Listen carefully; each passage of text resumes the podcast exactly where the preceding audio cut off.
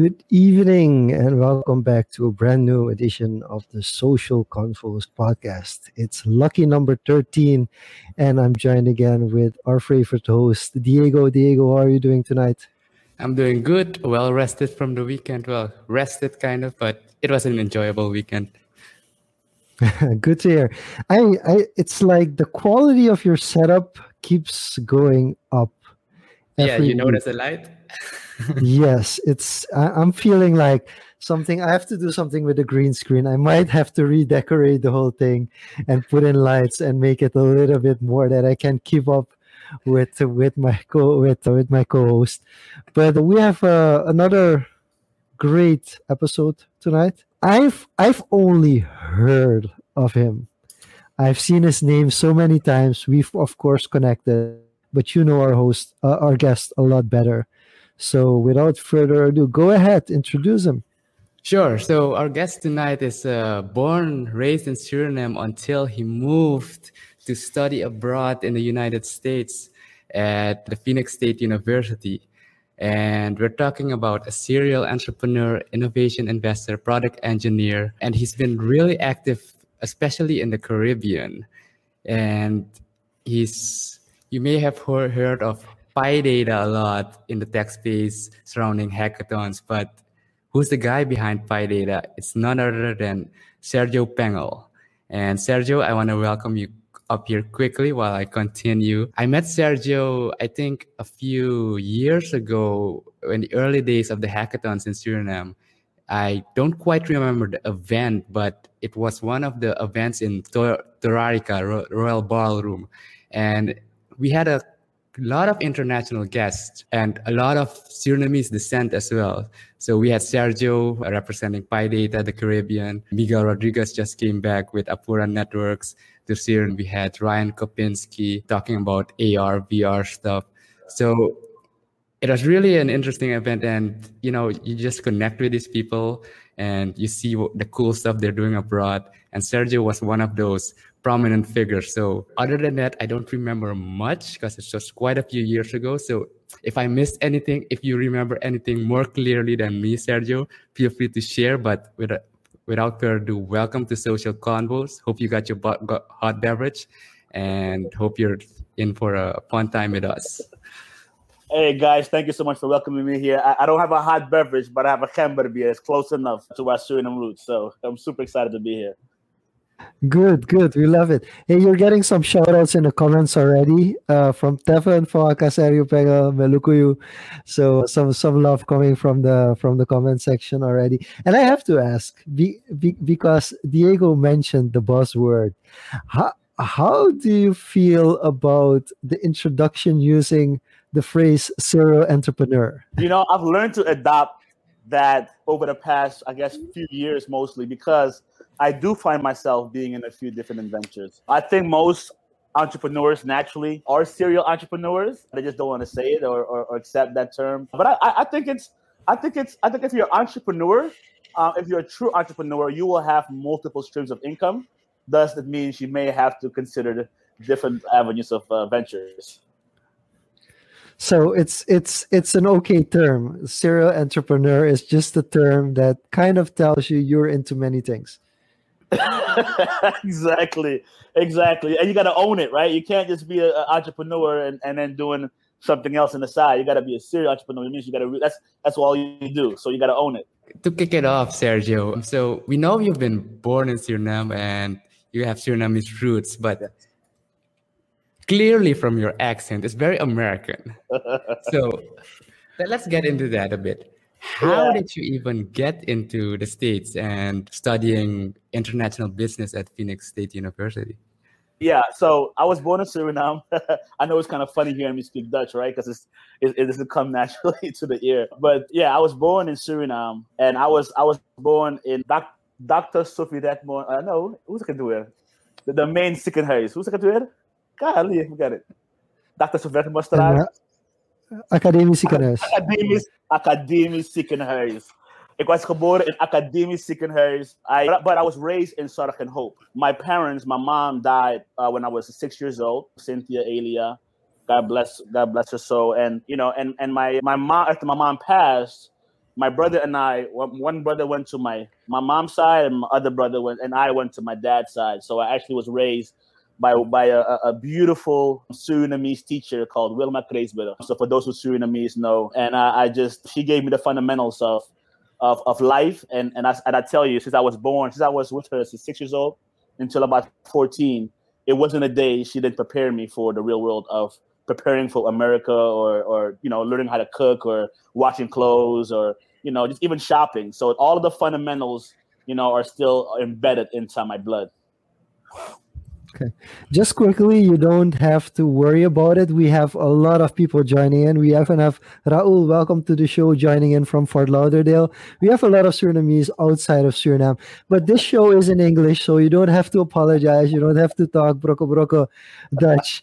So don't worry about it at, at all. We're we're doing this full English because we also have people joining in from from Asia and from the Caribbean as well. So don't don't even worry about it. so, but okay. So, at what age did you actually go to the U.S.? Did you go there for studies? How did you end up studying there? For yeah, for, for actually, those of you who don't know you that well. Yeah, so my initial one, my dad lived in the United States. He left early, was in the military years ago.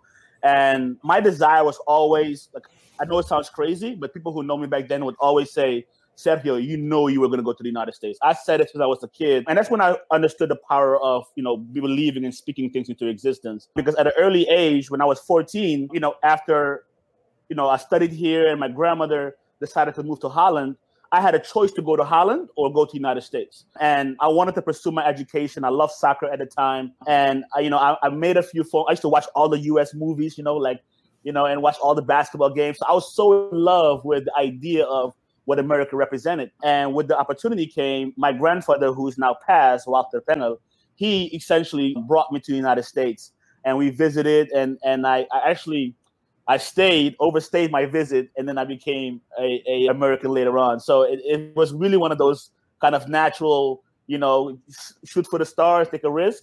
And I was I was and I remember the first time I flew in I'll tell you, I'll tell you a funny story and I'll really be brief. I remember the night I flew in to New York City, and it was probably back in '98.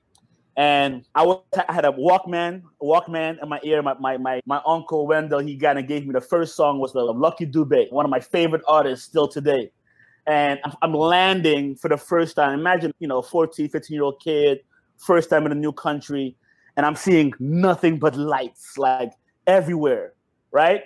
And, and it's, it's at night. You know, I'm, I'm landing in LaGuardia Airport, and uh, I remember at that time I told myself, you know, I don't know what this place holds. I just saw it in the movies, but I'm gonna make sure that I'll come back better than I than I'm coming in here. And that was like my first journey coming into the United States, only because of my my parents, my grandparents wanted to provide me with a better opportunity. Yeah, I, I see that as a I think recurring team as well like parents and the environment you grow up in that they make it possible for you to get access to it. And i guess lots of people don't know about opportunities till they're kind of you know pushed into it. So i guess you yourself were kind of drawn into it but how did you like grab the reins from yourself once you've been there? Can, can you talk about that experience and you know what what hit you like stepping out of that airplane i mean I, I don't know if you guys are ready for this, but I'm gonna keep it raw as possible. This is a, this is the the social convo channel, so I'm gonna try to keep it as as real as possible because it's, it's just casual, just a social conversation. Go ahead, you can give us all the details. Good, good. So you know, my, my my dad at the time, you know, was dealing with some serious drug issues. So my my my my my traveling and coming to New York, was for me to expect to see my dad for the first time at 14, 15, and I have never really met the man, right? Growing up. So when I landed, he wasn't there. But my uncles was there, right? So we kind of went to Pennsylvania, and I lived in Pennsylvania for a, a year or two. And I'm gonna tell you guys, it's nothing like the movies, right? If you if you ever lived in Eastern Pennsylvania in the United States, I mean, it's it's below zero most of the time. There's snow everywhere, and it's it, it is it is it was like one of the most boring town in the world. Right, it was my first experience of America. I'm dealing with diverse people, white people, people from different cultures, and they're looking at me, and the first thing they ask me, say, "Hey, man, where you from?" I said, I'm from Suriname. Oh, oh, you from Africa? I'm like, no, man, I'm from Suriname. They're like, no, you from. And then I had to, I had to, because my accent was so strong, I couldn't speak English really well, right? And then familiarity was more for Africans. So I became the Africa of Pennsylvania early on. and then later on, just kind of developing myself in the sixth grade, played played played soccer. I, I had an uncle. Well, actually, I actually my my father at the time kind of came through rehab and then I remember two years later, he invited me to come stay with him in New York.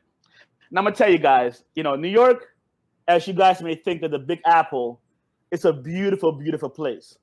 But living in East Bronx, New York, in the hood, right? My experience in the Bronx was a, I live right by the Yankee Stadium. Anyone who knows 162nd and 42nd Street, I, I, I, it was it was one of the roughest parts of towns. I mean, you have Bloods, Crips, homeless, drug. I mean, it was one of those places where uh, you really had to find yourself in the realization that oh, this is the part of the movie they they they show a little bit of while you're watching the TV, right? But I actually lived it, right? I actually have to you know walk through needles and, and go upstairs to the apartment buildings to the point where my dad relapsed again at the time and and the eighth grade in high school i was homeless i became in america with no papers no identity in the eighth grade, and I was homeless. And I, the only thing that kept me going was I stayed in a building. It was, it was a crack house, to be honest with you. It was a crack house. It wasn't the sweetest place. Slept on the floor for years, uh, for months, almost about two years.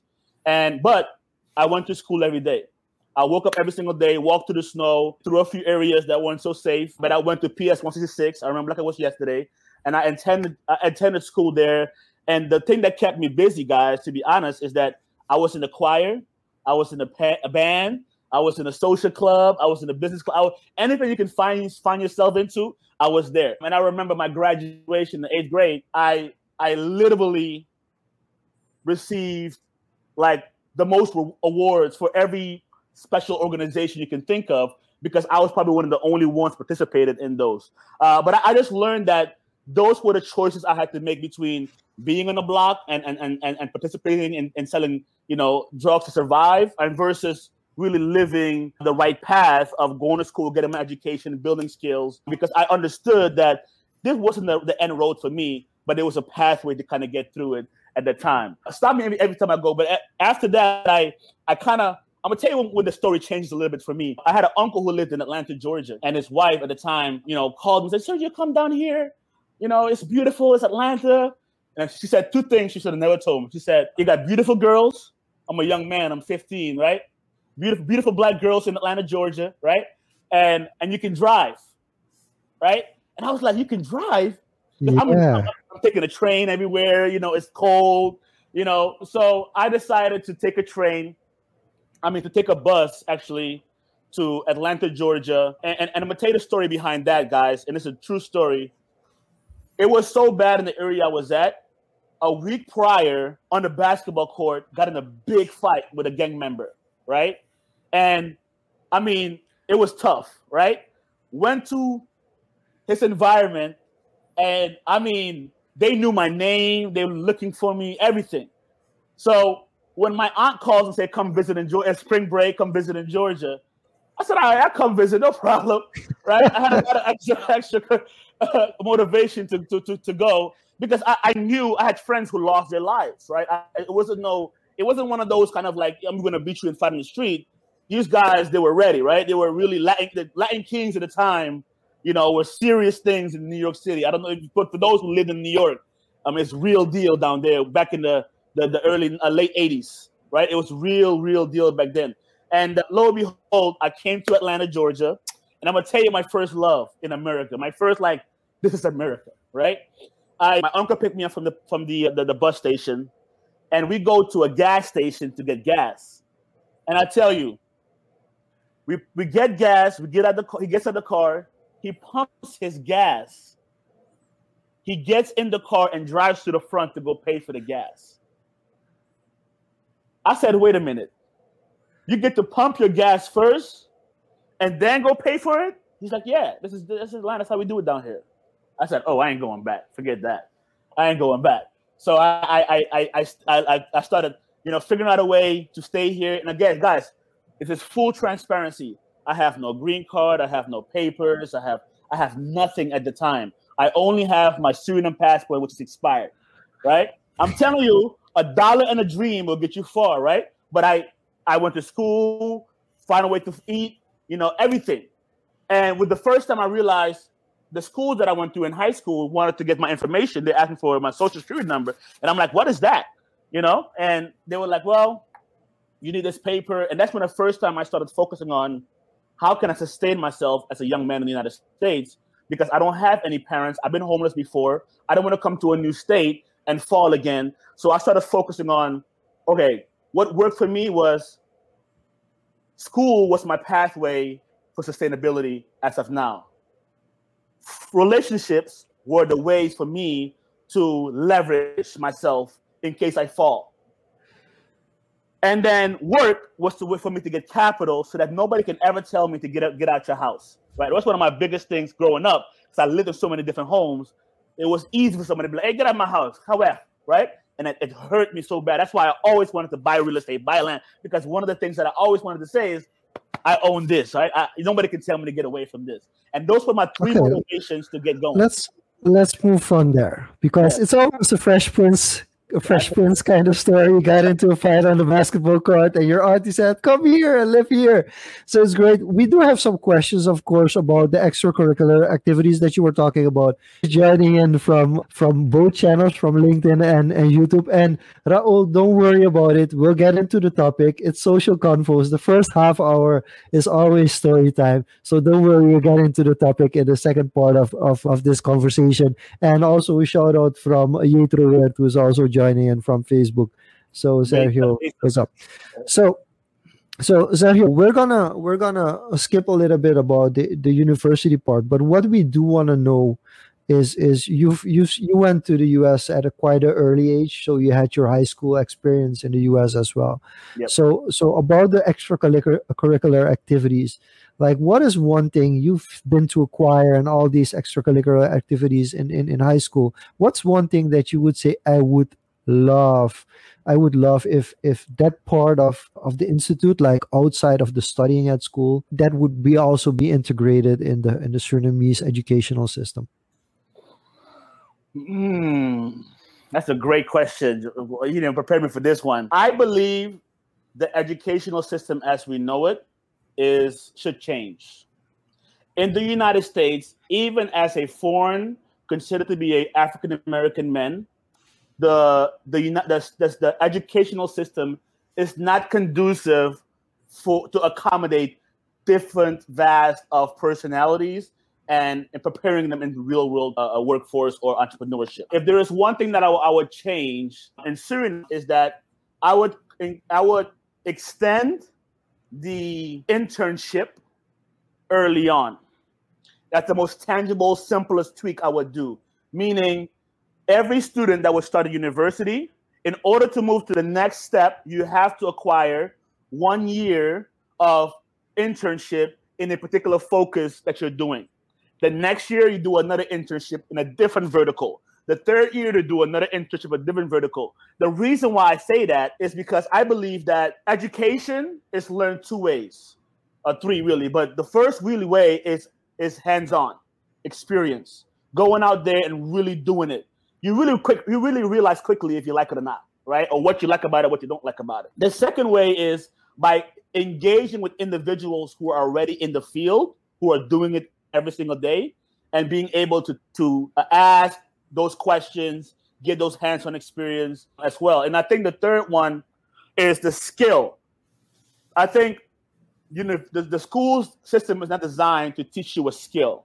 It's designed for you to become a robot simply said right? You're you're you're conforming into a system that says you can make a great employee. You can read documents that will depending on your educational level and you can then apply them in a structured way and then you can do it over and over and over again for a, a, a comfortable lifestyle that allows you to come back the following day. So to, to answer your question shortly i would extend i would implement an internship program within each graduate level of studies.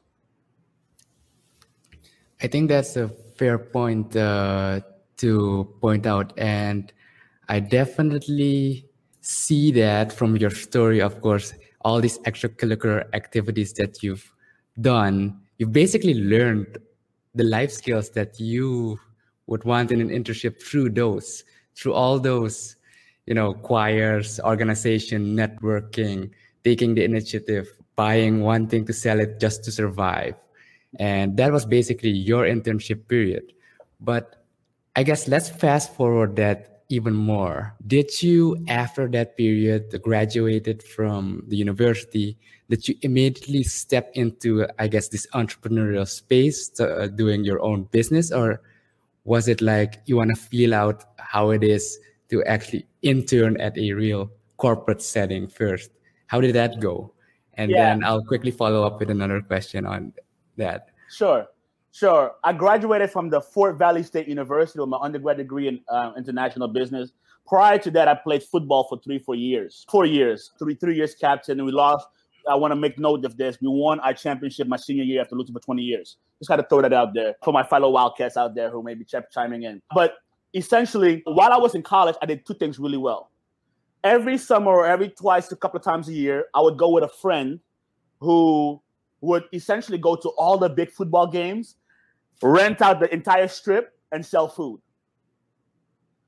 So that's my first like touching money, right? Like thousands of dollars exchange when I realized this man do two events twice a year and he makes a quarter of a million dollars doing two events twice a year. The rest of the time he's fishing when he's making different things. The second thing I did was I actually worked as well. So being playing football and you know doing a college thing, I would either do tutor other students or I threw parties. You know, I, I, I actually was the night guy who I had a place called Dirty Iguana. like it was it was a nightclub in Macon, right? And I would pack it out with students, right, on after the game because I saw the need for quick ways to my so that was my first postgraduate entrepreneurship before my actual graduation, my university, Fort Valley State University, was really good at putting me in one internship that I liked. And I think that's what really made me realize the difference between entrepreneurship and corporate world. I did my first internship at Georgia Lottery. Georgia Lottery was the it's the biggest lottery system in Georgia, obviously, and I work at the headquarters. I was in HR.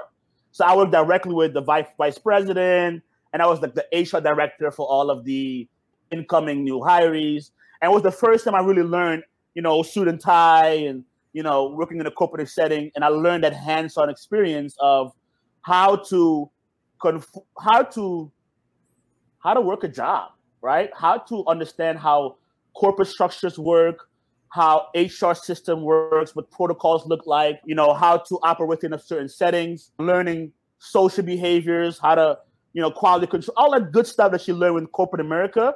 I had a hands-on experience and kind of did that for for quite for for a few months actually until they offered me a, a position that I, you know, kindly declined because I wanted to pursue my education further because I knew that wasn't it for me. I, I, there was something about waking up every single morning, going to some job, and doing extremely well. Lo- like people love what I do because I add value but I'm dying inside because I'm too busy counting my ROI and I'm too busy counting my value. You know, it was too much going on where I started looking at how can I, you know, improve myself um, in different ways. So I started working for another company because again, guys, coming out of there, I don't want to, I don't want to be homeless, right? I don't want to, I, I want to have sustainability in myself.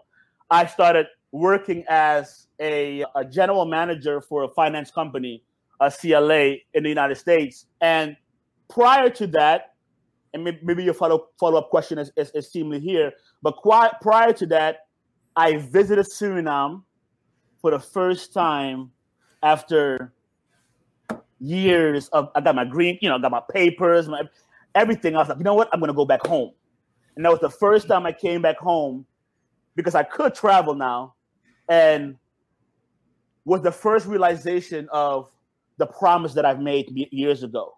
And I think that is when my entrepreneurship was born. Because when I came back, the first thing that I did was I started my first startup company, and that was called Derby Gram.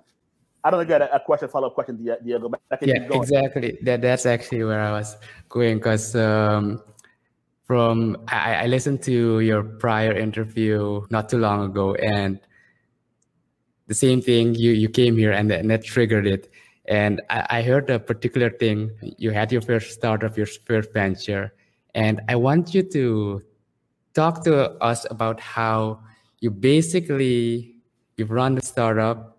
Basically almost correct me if i'm wrong were a millionaire on paper. Yes. But then yes. things crumbled down and then you had to pivot and that was the start of the conception of Piedata. Can yes. you tell us about that? So true story. This is probably 2014 2015 2015 2016 and in that time frame. I came back from suriname and the, the problem that i that i wanted to solve that i saw is that i couldn't i have my card everywhere. I couldn't pay for anything because nobody accepts cards right? Everybody wants cash. So i'm like man you got it this is when square had the card reader in america. Like this when square was first beginning. I was like man you crazy? I called my friend in china and i i white labeled square readers so I put Derby Gram on those, and then I built the application. It was really like a website that allows you to do swipe the card, it runs the reader, and then it'll do the exchange. So I started doing that and in, started building the company, try to go out there in Suriname, try to build it. And I got a few phone calls that really weren't attractive. They, you know, hey, you know, you're not a you're not an accredited company. You, you can't make these kind of transactions. You know, you got to be able to put yourself in a, a situation. So that's when I learned about gateways I learned about banking systems, and I started realizing, okay, you know what? This is a problem not just in Suriname. You have it all across the region. So I started looking at avenues on how to really raise the capital to start becoming a financial institution to, to enable remittances or transactions. And I, I, ran into, you know, after a few people, I ran into a, a, a former partner uh, of mine, and the, the, beauty about this this strategic partnership is that she had a, a music streaming application um, called Derby Wire, right? So this the streaming application at the time was it was before like it was titled in 2012 class quality top notch a platform where we even engaged with sony. Diego, you can hear me right? I'm coming in clear? Yeah we, we engaged with sony. I had two investors at a time that I brought to the table. We attracted two other investors that we brought to the table. So we had a cap table for about $2.5 million. We had investors who were doing the diligence, loving the dynamic. We had several meetings. And I'm going to tell you guys, you know, during that time, Diego, to your point, after months and months and months of building a startup, for the first time, I would spend weekly meetings in an office space with two investors, two a co-founder, founder, and another investor, and we would talk about our our funding strategy, right, for two point five million dollars, right, collaboratively, and we had Sony on the on the table. We had Sony meetings. I remember like it was yesterday, and I was I was coming home to my wife at night, and I would tell her like, "Listen, man, eh, you know, we're gonna we're gonna get rich, right? We're gonna we're gonna be rich, right? Uh, because you know this, there's no way this can go wrong. There's no way this can go wrong, right? We're we're we're, having these meetings. They could these these people who have the money committed to this, right? So we we're we're good. On a months and months of these meetings, on a Friday, we finalized the agreements. On a Monday morning, we're signing, and I'm a millionaire. That means my company, I have enough equity in a a multi-million dollar company that I could consider myself, you know, I'm on my million dollar track as a co-founder. By Monday, we had a call, a hiccup call stating that there were some due, some technical due diligence that occurred that discovered that some of the IP that we own was licensed by a third party. And because of that, they wanted to get a stake in this venture, which diluted all of us significantly because they had the most unique solution at the time, which the co-founder declared publicly or said it anything early on. Otherwise, we could have, you know, figured out a way to kind of get past that. So it became a battle of, are you telling the truth? Are you saying, you know, can I trust you? Or investors like Serge, you know, we believe what you're doing, but we don't know we can do that. You know, it became a toggle match, and at some point, two of the investors pulled out. And on a on a Monday, I'm supposed to be a millionaire. On a Friday, I've invested thousands of dollars into a startup. Everything is gone, and I'm like, I had that feeling again in New York City, losing everything, being homeless. What am I gonna do? Because I spent everything. I mean, I was I'm that crazy entrepreneur. I I put every I put my, my last rent. I fought my wife and told her, look, don't worry about this. You, you know, you know, you got to take risks. I was those crazy. Put it in, and I tell you, on Friday, I had to come back to her and say, honey, I'm sorry, but it's not gonna work out. Speak, speaking of risk, before you transition to the Piedata stuff, speaking of risk, I guess, did you ever like these experiences? How do you weigh in how much risk you take, and you know, what what's your process and did it behind change? it? Yeah, and also did it change throughout the years? Great question. Yes, when you're a young entrepreneur, you're radical, and I was really, really radical I'm still radical relatively, but I'm calculated rad- radical, if, if, that makes sense. It, Diego, if I was in the same situation at the same time, in the same environment, I would have done it again. Not knowing the out the outcome, obviously, but because at the time I was such a stickler for due diligence, I, I caught myself saying, you know, I mean, you have investors who are senior guys who are like, yo, this is it right? So there's no way you can tell me that we weren't on the right track. The problem that I had is that I wasn't, to answer your question, it was more so an experience that I had to learn in understanding how technology works. Right? If it was a if it was a real estate project or if it was a healthcare, it would have been a little different because it's tangible. I can I can go to the property, I can see it, I can go to the you know all that stuff. But because this is technology, if I give you an application right now and I don't show I, I, I, I don't show you the source code, behind the source code, we're leveraging an API that is owned by somebody else. It's hard for you to really know that API um, infrastructure and who owns it and all that other stuff, unless you're a technical investor and you can request those on a on a at the point of investment meaning they won't even have a conversation with you unless you are in a position to acquire them for them to open the doors for you, right? So it was the the education of understanding how contracts work, the education of understanding how business infrastructure works, and more importantly, what is intellectual property and what does it look like from a technology standpoint. And that was my first aha. Okay, now I understand what it looks like. I want to know is this something we should be worried about when we talk about Surinamese entrepreneurship and tech entrepreneurship and intellectual property? Yes. Yes. My last time in Suriname, it was the, the event. Oh my gosh, I forgot the event's name, themed event, but it was uh, sponsored by IDB. And at that time, they had the same conversation around intellectual property in Suriname. And the question that I have, and I tell people all the time, if I am a Surinamese entrepreneur and I have a brilliant idea and I build the idea, right? And I try to patent it with the Suriname Patent Office, and I forgot the name of the proper name of the Suriname version of it. BII, the Bureau for Intellectual Property. Yes. I, in America, can look at that idea and say, oh, oh okay. And I can, I, I don't have to change anything. I can file it by showing that I have some level of workability with the U.S. Patent Office. So the the Suriname Patent Office doesn't have any. It's not considered accredited tied to the United States Patent Office. There are some ways around it that I think they're working with right now, but that's strike number one in, in terms of a problem. That means entrepreneurs are going to have to register their IP outside of Suriname which dilutes the economic value of Suriname itself. One big problem I'm trying to solve, by the way. So, secondly, I think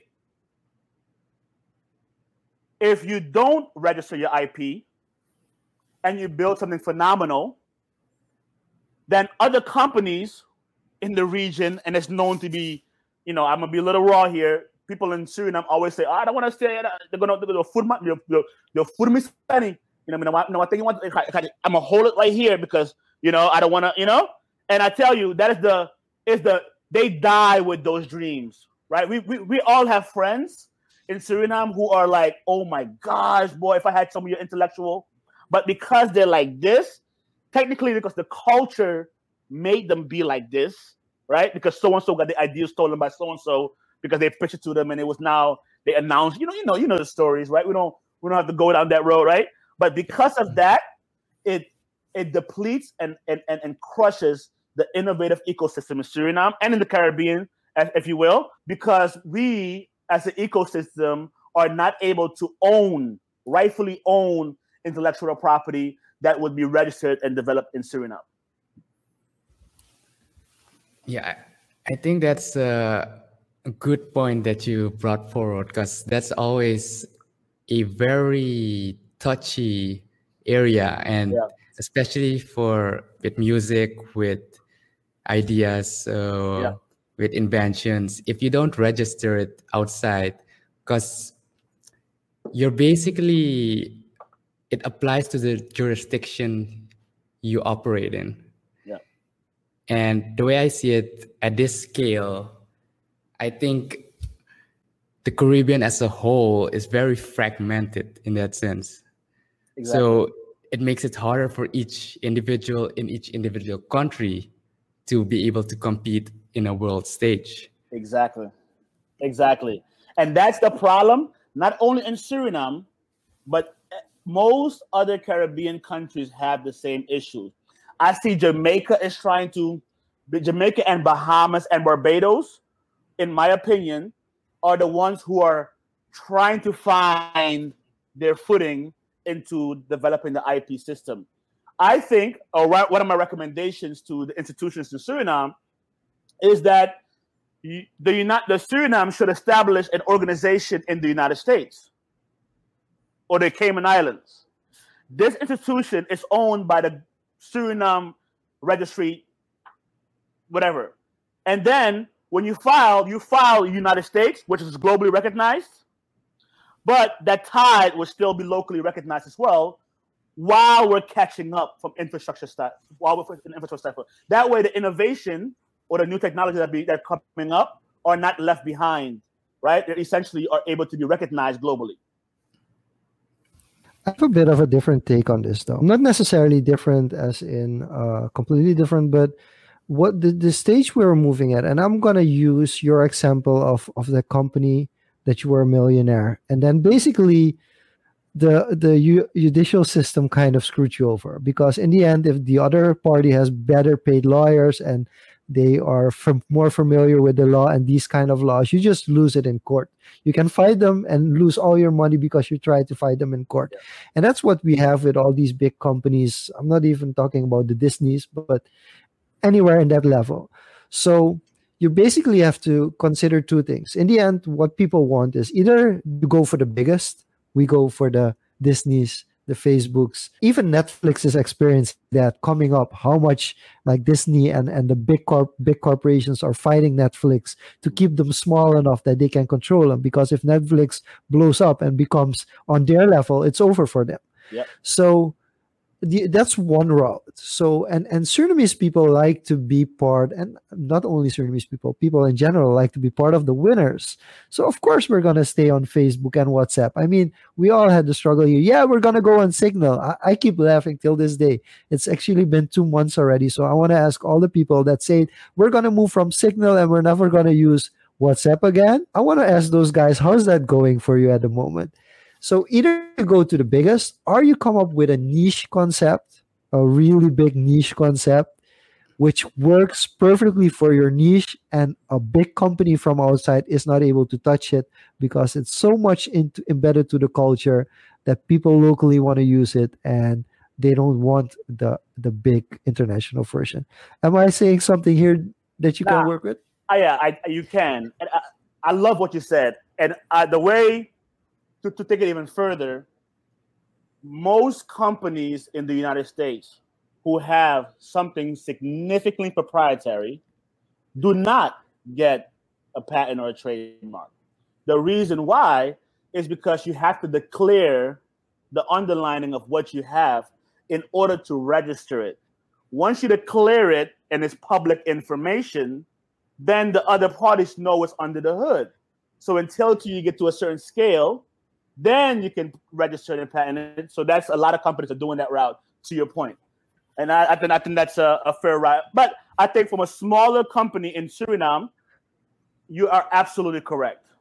The the focus, you know, I, I'm I'm careful here. Here's why I'm careful if we found because we're 90%, 98% tropical, right? In Suriname. If we found a particular frog that has this enzyme only in Suriname that helps to fight COVID, that is a product you only can find in Suriname.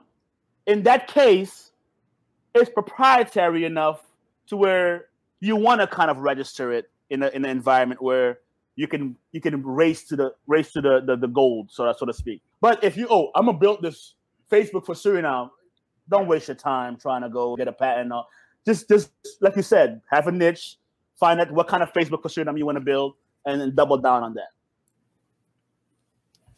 Awesome. Yeah, just to quickly go through the comments real quick while we move on. As you are talking, Gregory said radicals changed the world and he loved I guess the idea how radical and I guess mad you were to you know go all in. Devin says he'd rather die than share his ideas which can be used by the wrong hands. Well, mixed feelings about that, but and then to move on quickly to the founding of Piedata and how that pivoted. So Sergio uh, Raul asked here, is Sergio the founder of Piedata?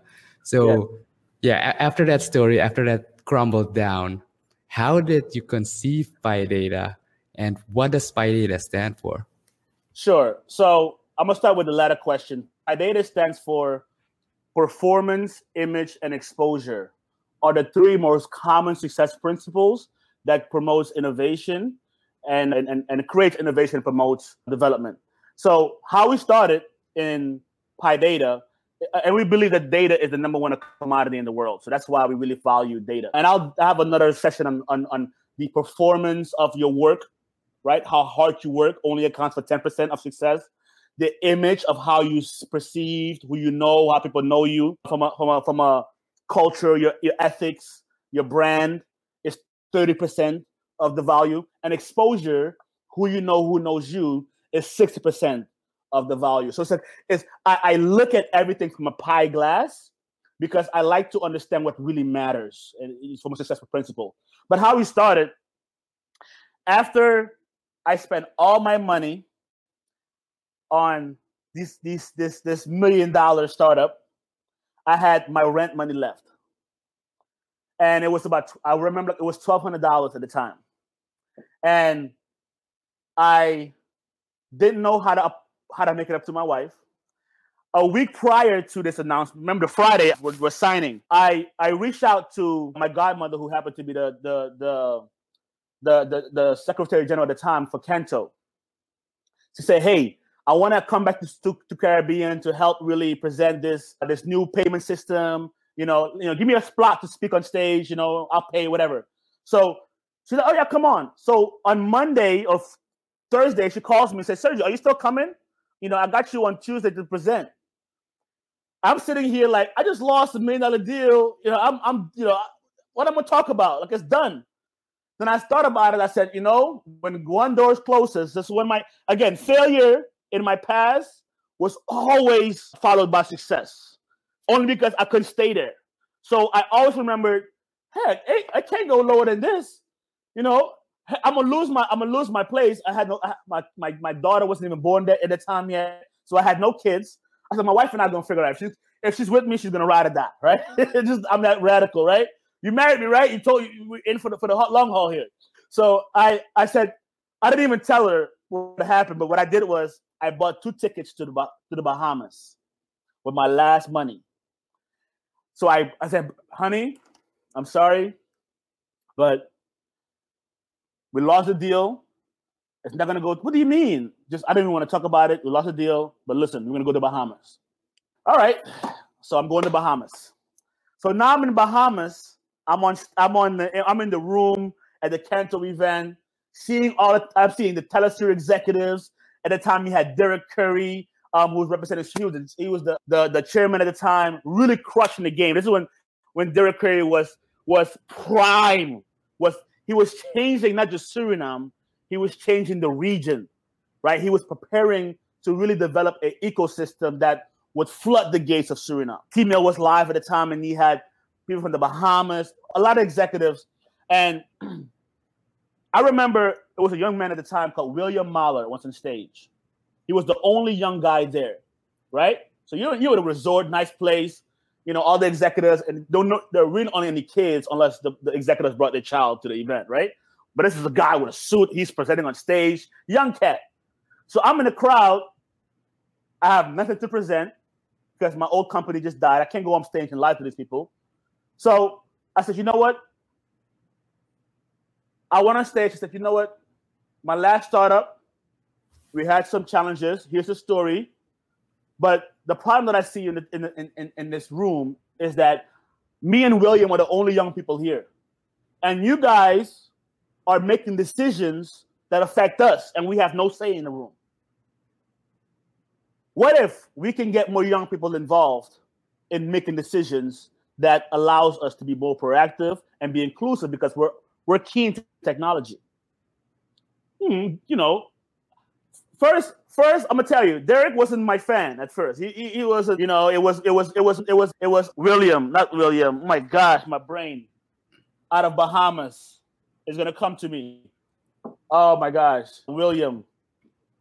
First name, it'll come to you. It'll come to me, and he's the one who said, "Serge, I believe in you." Before before EJ Saunders, who was our first investor in Suriname, you know, he he was the one who said, "You know what? Write a write a proposal and submit it." And I'm gonna tell you, the, the, the decision was when I talked to William Mahler, I asked William, I said, William, you got an award, you got ten, you got a thousand dollars, you got on stage to present. What happens next? And he said, Nah, that's that's it, Serge. I, I, will go home. Leon Williams, that's his name. It's coming back to me. Leon Williams. He he's like, ah, you know what? I'm, I'm, gonna go home. And I said, what if what if we, can come every year? What if we can come to this event every year and they're gonna listen to what you gotta say? He said, man, I'm open to to what you gotta say. So, and I met a few other people like uh, at the time, you had Giano, who was the videographer for Canto at the time, and you had uh, Jamie, who was like she was working at the with Canto at the time with the, with the administrative and I kind of brought the young people that I saw at the time together and said, hey, what if we come together and work along with telecommunication executives to push forward mandates like don't shut down WhatsApp. They were talking about shutting down WhatsApp, John. Can you believe that at the time? Right? Don't shut down WhatsApp. Embrace it and let's be at the cutting edge in building solutions together. I wrote a proposal, got a few no's, went to the board twice, presented twice, and I got one chance to come and present it in Suriname. Mind you, the next Canto event happens to be in Suriname. So that's the first time we came to Suriname, brought some of the top executives from all around the world. At that time, I had I had I really talked to to to to the whole T-Mill team, saw what they were doing down here. So we wanted to kind of bring in a support ecosystem from a diaspora to help educate inspire, educate, and sustain Caribbean innovation. That was Data. has born. I, I want to actually quickly follow up on that. After you, I guess, proposed it, brought it here, presented it in Canto here. Yeah. What was generally the reception and what's the current state on how that's going? Great. So at that time, it was someone I'm on this young Literally. On. Someone say, say it right? What are these young guys here? What are they going to talk about? We had a few executives that were like, "Oh man, this is awesome. We need more young people involved in decision." And we had a few old dogs who were like, you know, you, you, you can put it on the political spectrum or you could not, but it was it was it was it had both sides, right? And after the at the event, there were three things that I saw in, in the behavior of the people. One, they didn't realize how much we knew because we had speakers like Ryan Kapinski, Miguel Rodriguez, right? We had really strong like guys who come on there presented. Gianna was crushing it on stage, right? So we had really strong individuals who were from the region who came back who were saying, hey, no, we can do this, right? We invited some executives as well to come speak. And it really brought light to locals that are are, are, are, are stating that maybe we can support an environment where entre- young entrepreneurs like had the T mill was this was, this was when T mill was hot. That's when T mill was the number one acceleration program or incubation lab in the Caribbean. Right? I'm telling you, research done at the time. And we did the event, got our first investor, EJ Sounder from Domosimo Sancos.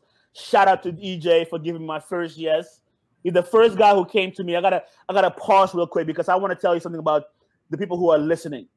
EJ Saunders, he's done well, but I'm gonna tell you what he's done for so many other entrepreneurs in the Caribbean. He saw our vision and supported it not just you know by giving us form, but putting his money where his mouth is year after year after year in developing and giving us opportunity to put an ecosystem together. We went to the Bahamas, we went to Jamaica, we went to Trinidad, we went to different islands, Barbados, and we hosted events, hackathons, acceleration programs there. And we just had an idea, guys. Piedata started prior to us becoming a business. We started with just an idea of bringing in together the best innovators and developers together to build solutions. So we had hackathons, which was our our, our, our, our, our business model at the time, essentially predicated around bringing in engineers and developers, put them in a room for three days, no only bathroom and and and and and, and no food breaks, and they gotta build something in a short period of time. What we learned at the time was it was so much more needed after the hackathon in order to build a product and sustain a product. But we learned that last year when we launched Sonar, which was the first disaster management emergency communication solution, where I said, Radical, Radical had on again, I ain't doing nothing else. We're gonna double down on this. This is gonna work. Sonar is gonna be it. And Diego, Jean, I'm telling you, man, I have been through eight different islands. I have talked to the highest and the lows. And it was such it's such a hard experience to actually get funding for a startup that we burned out. I mean, I lost I lost everything again. I mean, I, you know, again, radical flying my team going here, flying going there. I mean, and you know, again, going all in. And what I learned different differently to your point, to your question earlier, John, the difference between my first radicalness, second radicalness, is knowing when it's time. At some point, you're gonna have to pivot, right? Move on. And because the solution wasn't going at the pace that I wanted to and needed to, because I can support my teammates financially, also, also just from a from a social, we were dying, right? It became toxic. You know, you've been in those relationships when you've been toxic, right? I'm I'm partially to blame, right? From a leadership, I had to learn how to deal with everything was sweet for years. Now we got to deal with controversy, how to deal with teammates trying to leave, and it was toxic. But the one thing that I, I tell you that I did differently this time is that I learned that in order for you to move to the next stage, you have to, in order to grab the next hand, you got to let go of the old hand. And one of the hardest decisions that I had to make was to put sonar on the shelf. You know, you know, let my team, you know, we all separated, you know, gave them the, the, the blessings. And then I started focusing on supporting my family and building a business. And the the I the the, the nights of being in the hackathon rooms, then the traveling and being meeting with the developers and understanding development cycle helped me to develop the Piedata, who has now became a development agency, who is designed for developing solutions, whether it's websites, mobile applications, SaaS products for celeb- some of the biggest celebrities in the United States, medical offices. You know, we've been really, really blessed to have a vast part of, of, of customers to help to develop into the digital space. So that's how we've been we became here, and that's how we've been able to maintain um, into Piedata. And now we'll move on to the next space whenever you're ready, Diego. Yeah, I, I just want to quickly ask about at this stage with Sonar, you had, I guess, greenlit investment, you had some yeses. So aside from the team, how do you deal with investors, people who have a stake in you already? Because that's even deeper. How do you? I, am not sure how many digits we go with there, but how do you, you know, for Sonar, yeah, how do you own that?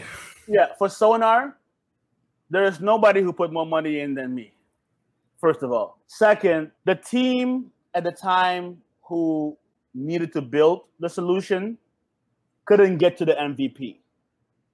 Right? So we were pitching Sonar without having a fully functioning product. To raise money to finish the product, we had the developers, we had a team, but we didn't have a fully functioning product at the time. The development team that won the hackathon, who was supposed to build the MVP, didn't build the, they couldn't get to the MVP. So what I did was I built MVP. Right? I was so desperate to raise money that and I'm getting my toxic risk, right? I'm just I'm just giving you the good and the bad of Sergio, right? Um, and I learned from that experience as well. But my my desperate to success was so relevant at the time that because because I wanted Sonar to succeed so bad, I didn't wait for the other team to finish it. I gave them a time frame, and they couldn't finish it in the time frame. So I utilized a no-code platform for the first time to build the Sonar MVP. And that was my first introduction of, oh, okay, it's over now. And that was like four years ago. So yeah, you, you actually took it out of my mouth. Oh, it's oh, exactly where I wanted to go with the no code. Because here's the thing: I, have been part of hackathons, and usually you build stuff. You got all these technical people. You got these engineers building code, complicated stuff, and in the end, what's being pitched is some fancy mock-up. This is how it's supposed to work. It's the idea. That's how most of the hackathons were won. I've been part from support teams. I've been part of hackathons, and that's how you just get over the finish line. You're right. So what I want to ask now, MVP for the people listening is minimum viable product, and this is what you gotta have to you know test it out, find product market fit. Correct. So you, Sergio, as a, I guess not deep that technical person, you're the idea guy. Yeah. You know, you're running the business how like first of all can you define what no code is for the people who have never heard about it and how did you were you able to get to that mvp stage at that fast pace when you when you have a family to support you become very resourceful as a young man my first child knowing what I put my family through in the past I had to figure out a way to make money. What I also experienced is that I had developers who knew how to build things, but they need money to build it. So I was stuck because I knew I want to build, I knew how to build it, but I didn't, I couldn't code. I couldn't write Java or Python or, you know, a Ruby, right? I, I couldn't write. I didn't go to school for that. I got my, my, my, my, undergrad in business, right? So I started developing no code solution for a small a couple of small friends of mine making 500 to a thousand dollars per application utilizing a platform like Bizness Apps to build my application and i essentially uh, developed it early on went to Shoutem built other applications on Shoutem and i started developing these solutions that will cost enterprise level five, ten thousand dollars to build from scratch at the bare minimum, I was able to, to sell it for a thousand dollars cheaper, but essentially manage it better, provide more service, support the founder or the company better. It had all of the bells and whistles you would need. I just didn't have to pay a bunch of money and a bunch of developers and time to do it. So no code is essentially a I'm trying to, trying to explain it to you for for non-technical and technical people in simplest way.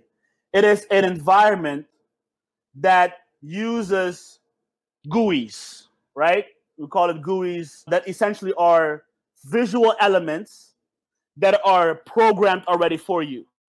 So, for example, when you're writing code, you run lines of code, you're going to have to give the computer instructions to start something, to finish something in this particular format, whether it's front end or back end. These GUIs are already written for you. In fact, most developers who develop now, real coders, use this already, but they just use the actual code script to put it into their code. They don't. Most developers right now, you ask any developer who writes, who really programs right now, I can't find out one programmer who wrote every single line of code. Every single, I can't find that one. You know why?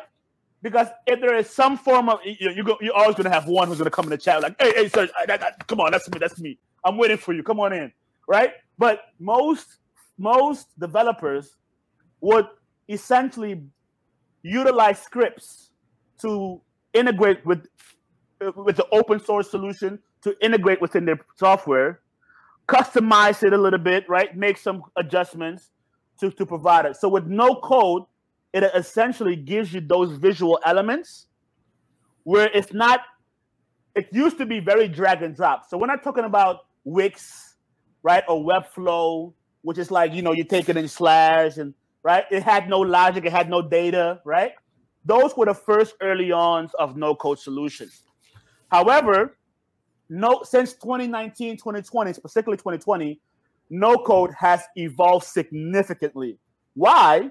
Because AWS, Amazon Web Services, enabled different, not sentiment, instances that allowed you to have micro level services, which enabled uh, agencies to build no code solutions for anyone to be able to utilize those pre written codes, then customize their own logic while managing the, their infrastructure that sits on the same um, server like AWS than any other platform that's in the cloud push. So essentially, the programmer who spent six months writing code to push their code from their server to the cloud is doing the same thing the person who's no code, who took two weeks to build it, push to the cloud because they both sit on the cloud now anyway. They have the same infrastructure, infrastructure security. They have the same enterprise.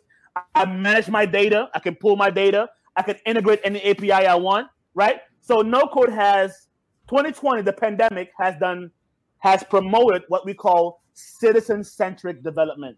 It's no code.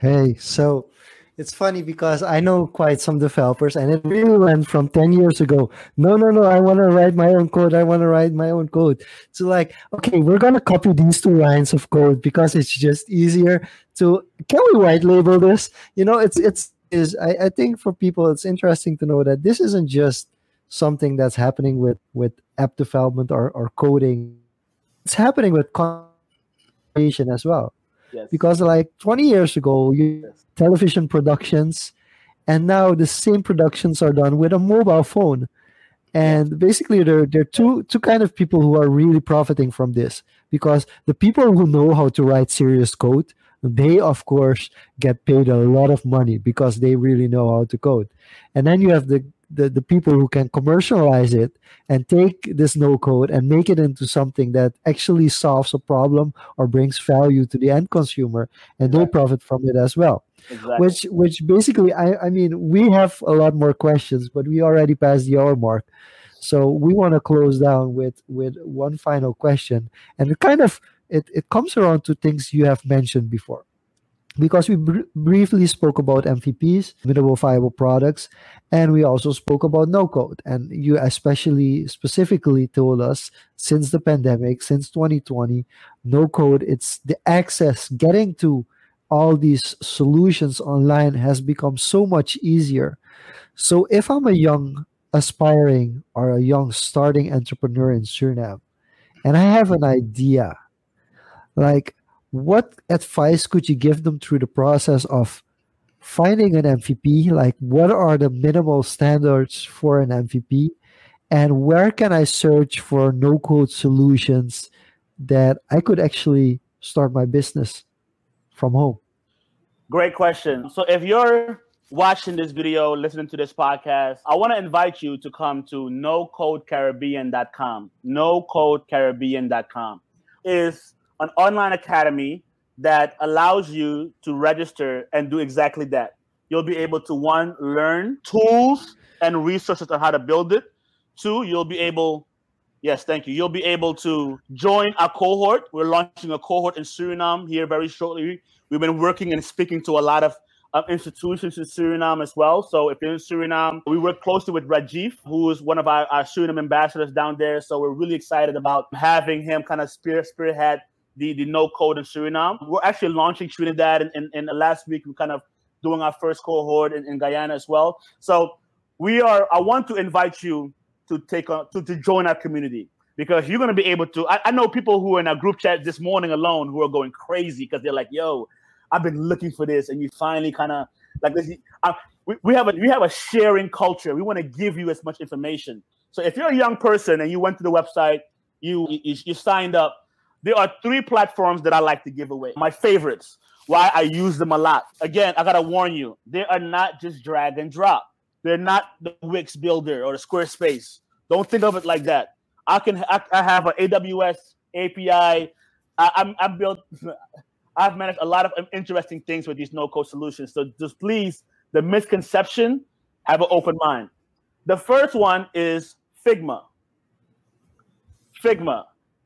F I G M A, Figma.com. Figma, in my opinion, is so powerful. It's the most embedded solution with a lot of different third parties because you can essentially do your workflows, your designs, your graphics, everything, and they're reusable all the way down to the productions in Figma, right? So, highly, highly recommend Figma. The second one for development, and it's world renowned now for a lot of uh, developers called Bubble. Bubble.io.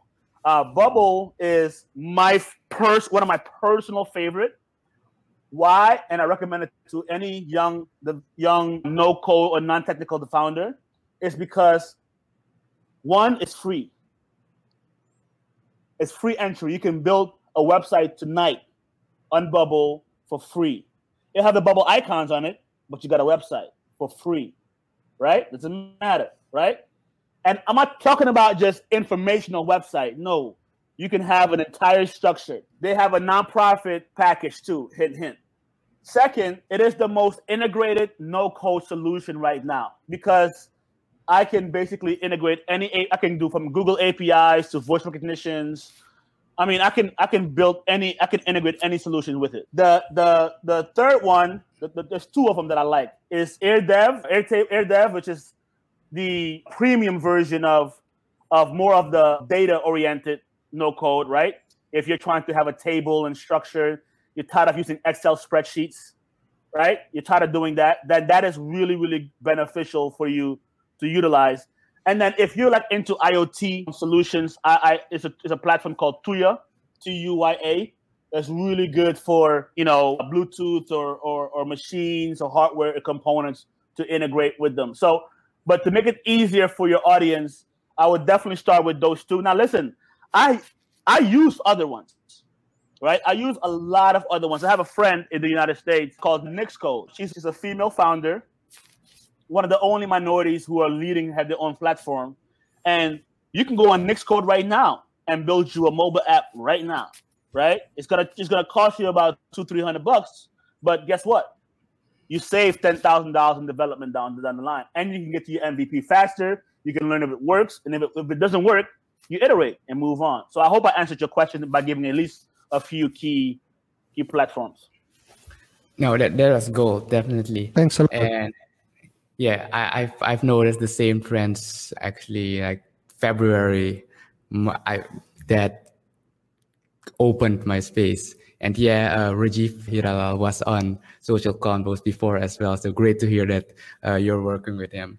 And yeah, definitely great. some things people can look forward to. But with that being said, there's so much more we can talk about, but we've hit time. And I think definitely would like to, you know, as things develop, have you on in a future episode. But currently, you've already mentioned you're uh, spearheading No Code Caribbean and things people can look out to where can people find you? What can people look forward to? And any final thoughts, you can lay them out now.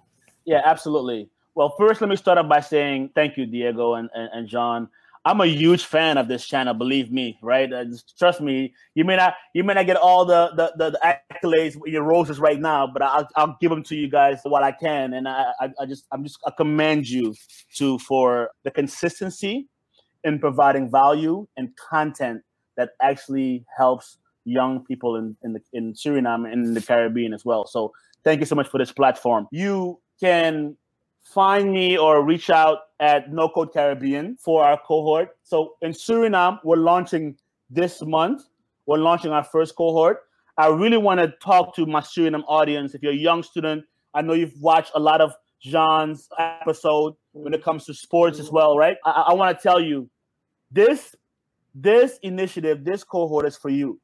All right. I'm gonna dedicate as as as a as a serial entrepreneur to your success. I want to if you're a female, right? I, I, I highly recommend women. I wanna I wanna talk to my female listeners right now.